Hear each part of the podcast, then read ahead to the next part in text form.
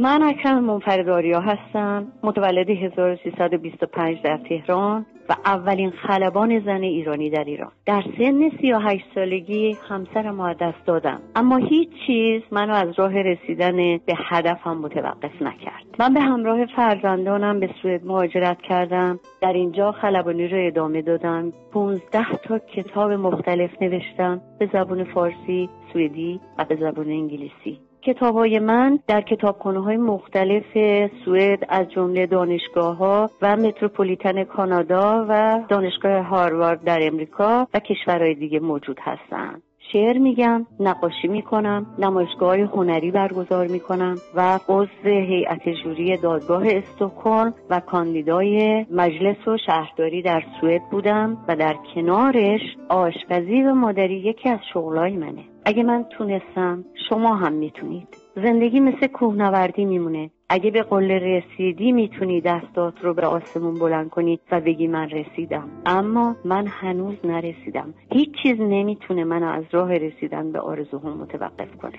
آرزوها رو ته دلتون بایوانی نکنین. بیاریدشون بیرون و به حقیقت تبدیلشون کنین. در ضمن بدونین که قربانی کردن یک سری چیزا برای رسیدن به هدفمون لازمه. هیچ چیزی حتی بچه داری همسرداری و مشکلات زندگی نمی‌تونه شما را از رسیدن به هدفتون باز داره اگه شما فقط و فقط می‌تونید که به هدفتون برسید از همه مهمتر می‌تونید که تاثیرگذار بر پیشرفت فرزندانتون باشید.